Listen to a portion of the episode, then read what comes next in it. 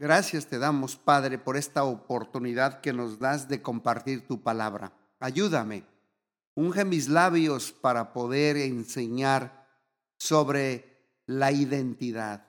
Sé que es un tema muy complejo. No es difícil, pero es complejo. Pero con tu ayuda vamos a aprender juntos con todos los que nos siguen a través de estos medios, de estos podcasts y nos da mucho gusto, Padre, porque tú nos estás ah, enseñando la verdad, nos estás quitando la ignorancia, nos estás designorando. Y como dice tu palabra, conoceréis la verdad y la verdad es la que nos hace libre. En el nombre poderoso de Jesús, amén. Así como escucharon en la oración que yo hablé sobre tu identidad, mi identidad, su identidad, nuestra identidad. De eso quiero hablarles. Eh, les voy a hacer una pregunta. ¿Sabía usted o sabes tú quién eres en realidad? Vamos a comenzar con esa pregunta. ¿Sabes tú quién eres en realidad? ¿Sabes tú cuál es tu verdadera identidad? Otra pregunta, ¿qué es la identidad? Tercera pregunta, ¿Es la identidad algo con que usted nace? Otra pregunta, ¿se puede cambiar la identidad o no? Bueno, a través de este estudio vamos contestando todas estas preguntas que acabo de hacer. Sabemos que desde el día en que Adán decidió desobedecer a Dios deliberadamente en, el jardín, Adán y sus descendientes se identifican con el pecado, porque en la manera que ellos desobedecieron, eh, declararon una decisión de independencia. Y esta decisión de independencia explica la naturaleza rebelde que todos nosotros desde Adán para acá heredamos. Por esta causa, pues nacimos dentro de la familia de Adán. Y todos, todos la raza humana poseemos la inclinación natural a vivir nuestras vidas en forma egoísta. Pero gracias a Dios, ¿verdad? Por su amor eterno, Dios nuestro Padre Celestial, que ha tratado continuamente pues de traer a cada persona, a cada uno de nosotros, para aceptar ah, la oferta de adopción que Él nos hace. Dios desea adoptarnos en su familia y darnos su naturaleza de Él, o sea, es decir, la misma naturaleza moral de su Hijo Jesucristo. Y cuando nos conocemos a Dios, nos convertimos a Dios, nos convertimos en sus hijos, porque todos somos hijos por creación, pero no todos son hijos por adopción. Para ser hijos eh, espirituales de Él, pues tenemos que recibirlo a Él como nuestro Señor, nuestro Salvador y nuestro Rey de Reyes para que tome control de nuestras vidas. Entonces cuando nos convertimos en hijos de Dios, hijos cristianos verdaderamente al recibir a Cristo, bueno, también recibimos pues una nueva identidad. ¿Cuál? La de papá, la de Dios, la de Jesucristo. Recibimos su ADN, recibimos su genética como hijos de Dios porque nuestra naturaleza pecaminosa desde Adán se transforma en una nueva identidad gloriosa en Cristo Jesús. Por eso dice segunda de Corintios 5:17, de modo que si alguno está en Cristo Jesús, es una nueva creación, es una nueva criatura. Las cosas viejas pasaron y he aquí todos todas son hechas nuevas. Notemos lo que dice este verso de modo que si alguno está en Cristo, es nueva criatura. La palabra en el original griego criatura es nueva creación, nueva naturaleza en Cristo Jesús. Y bueno, una de las definiciones, si alguien preguntara, ¿quién es usted? ¿Qué contestarías? Porque muchos de nosotros nos describimos por lo que hacemos. Por ejemplo, y contestamos, bueno, yo soy un maestro de escuela. O yo soy un contador. Bueno, yo soy un chef, un cocinero. No, yo soy un vendedor. Bueno, otros tal vez pasarían varios años estudiando una genealogía para trazar sus raíces y determinar quiénes son por el linaje familiar. Pero un gafete de identidad no es suficiente. Cuando una situación de vida o muerte nos obliga a estudiar nuestro ser interior para descubrir entonces quién en realidad somos en relación con Dios nuestro Creador. Por eso el Salmo 139, 13 dice, porque tú, Dios, tú formaste mis entrañas, tú me hiciste en el vientre de mi madre. Fíjate lo que decía David, oh Dios, tú formaste mis entrañas, tú me hiciste en el vientre de mi madre, cada célula de nuestro cuerpo, cada tejido, cada vena, cada área más íntima de nuestro ser. Allí en el vientre, nuestro Padre Dios nos formó. Y la pregunta aquí entonces, ¿qué es mi identidad? ¿Qué es tu identidad? Bueno, la identidad de una persona se basa en sus características distintivas. O sea que tu identidad incluye tanto tu carácter como el comportamiento externo que lo hacen diferente a cualquier otro ser, ser humano, te hace diferente por tu comportamiento y tu carácter. La palabra identidad viene del latín idem, que significa igual.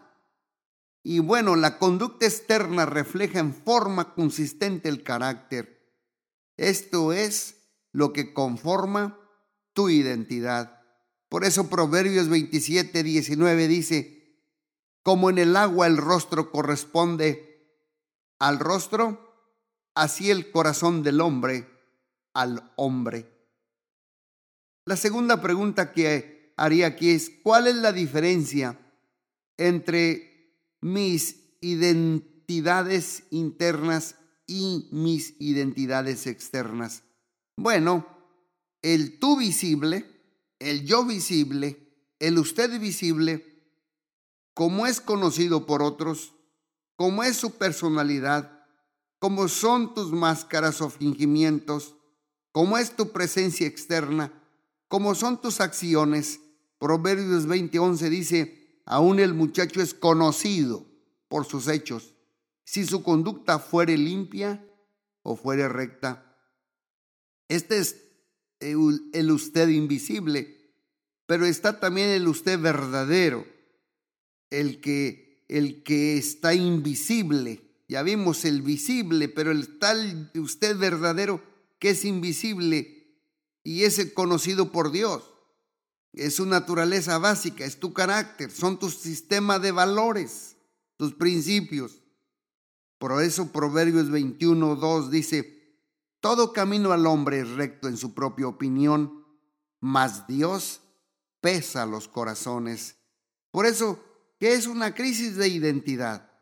Bueno, una crisis de identidad es un periodo de transición tan difícil como la adolescencia, así como me está escuchando, cuando el tú visible entra en conflicto con el tú verdadero, con mi yo verdadero, produciendo dolor, produciendo desesperación y el deseo de cambiar.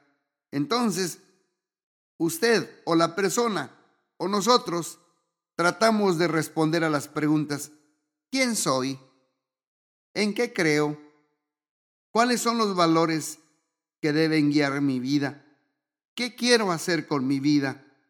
Bueno, permítame citarle Proverbios 15, 21 que dice, la necedad está, la necedad es alegría al falto de entendimiento, mas el hombre entendido endereza tus pasos.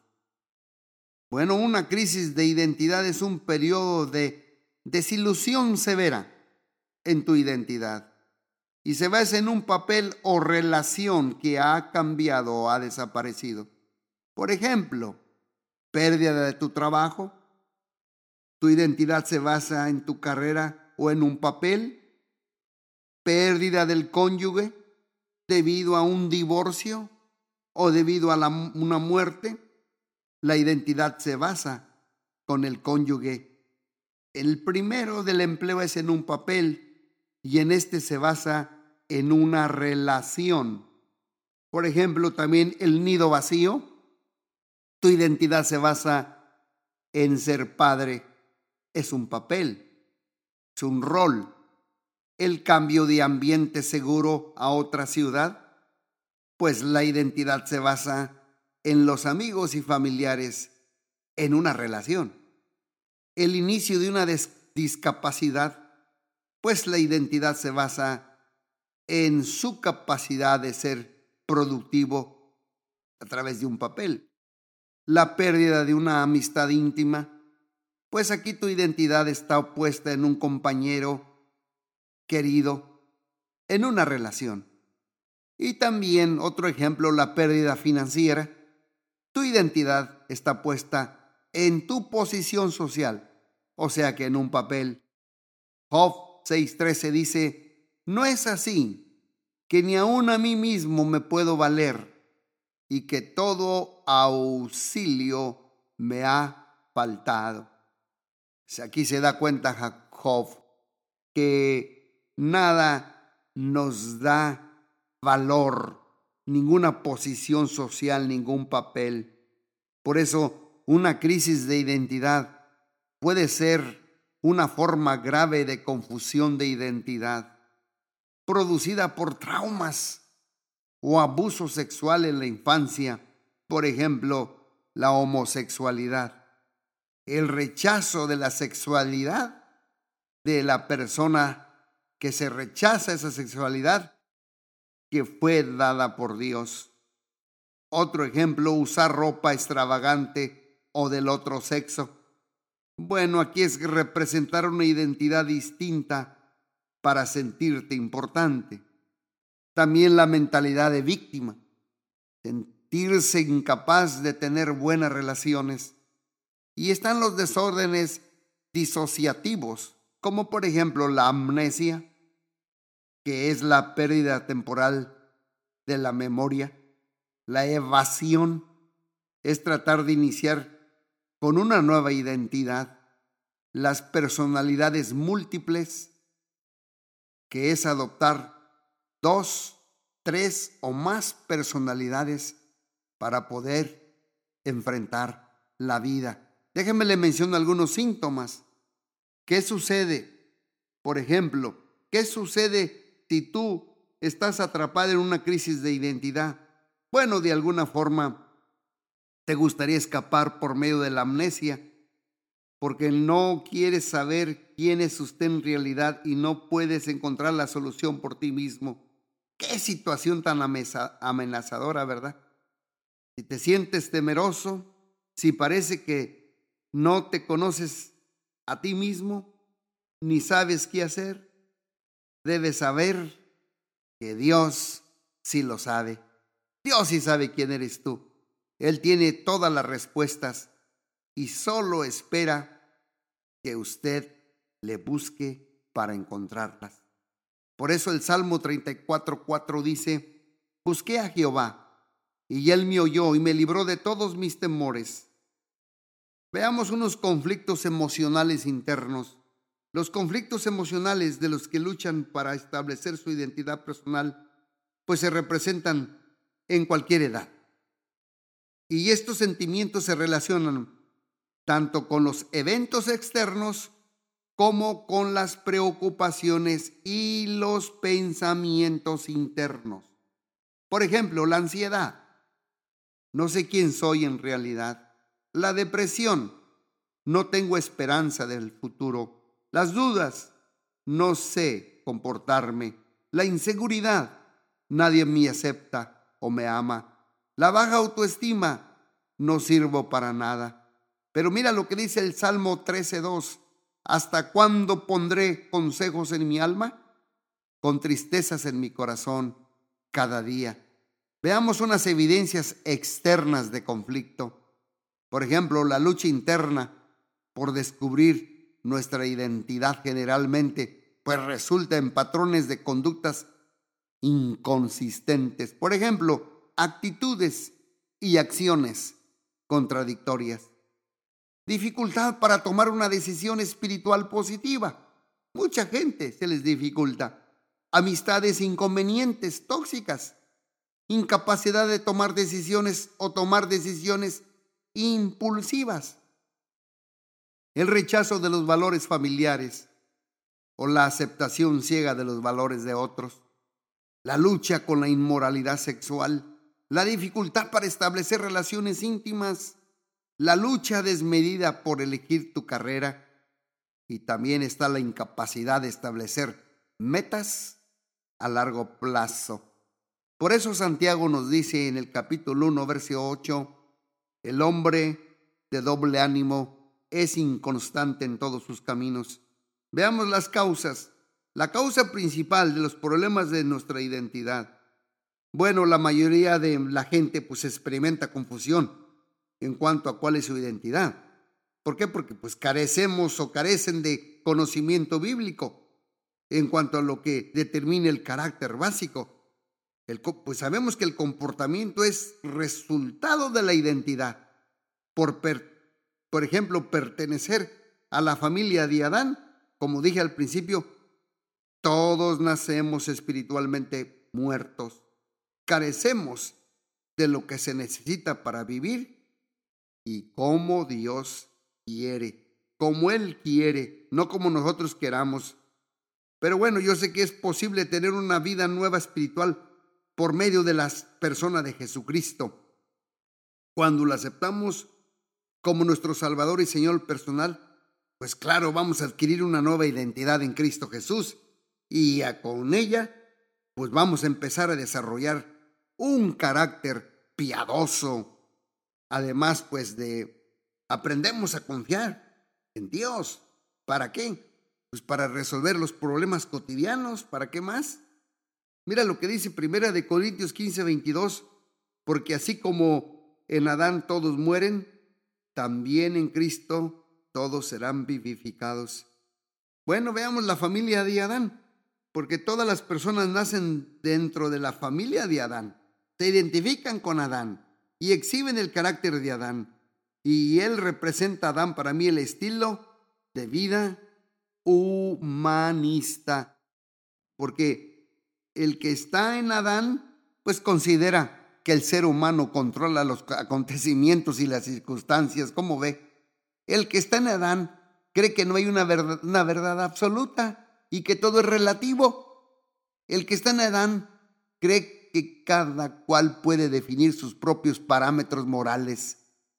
El que está en Adán cree que el propósito más alto de la vida es alcanzar la autorrealización. ¿Cómo ve? El que está en Adán.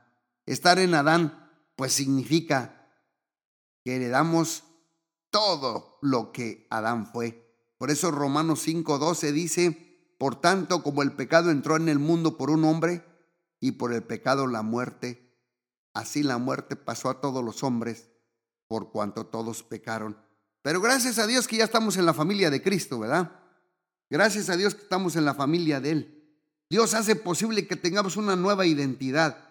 Él nos saca de la familia de Adán y nos adopta en la familia de Jesús. Todo aquel que está en Cristo experimenta para mí un nuevo nacimiento. Por eso Jesús le respondió a aquel hombre, Nicodemo, de cierto, de cierto te digo que el que no naciere de nuevo no podrá ver el reino de Dios. Esto lo dice Juan 3:3. Así es que recibe un nuevo corazón. Dice la Biblia, Él los dará un nuevo corazón y pondré espíritu nuevo dentro de cada uno de nosotros. Y quitaré de vuestra carne el corazón de piedra y te daré un corazón de carne. Esto lo dice Ezequiel 36, 26 y es conformado cada uno de nosotros al carácter de Cristo, porque los que antes conoció también los predestinó para que fuésemos hechos conforme a su imagen de Jesús, para que Él sea el primogénito entre muchos hermanos. Romanos 8:29. Bueno, el que está en Cristo aquí vemos, sabe que Dios tiene el control de los acontecimientos y las circunstancias. Por eso dice Proverbios 16:4 todas las cosas ha hecho Dios para sí mismo y aún limpió para el día malo. El que está en Cristo es libre del conocimiento de la verdad. Libre. Juan 8:31 dijo entonces Jesús a los judíos que habían creído en él, si vosotros permanecéis en mi palabra, seréis verdaderamente mis discípulos y conoceréis la verdad, y la verdad los va a hacer libres. El que está en Cristo también sabe que hay absolutos morales y que rigen el comportamiento piadoso. Por eso Salmo 119, 4 dice, tú encargaste que sean muy guardados tus mandamientos.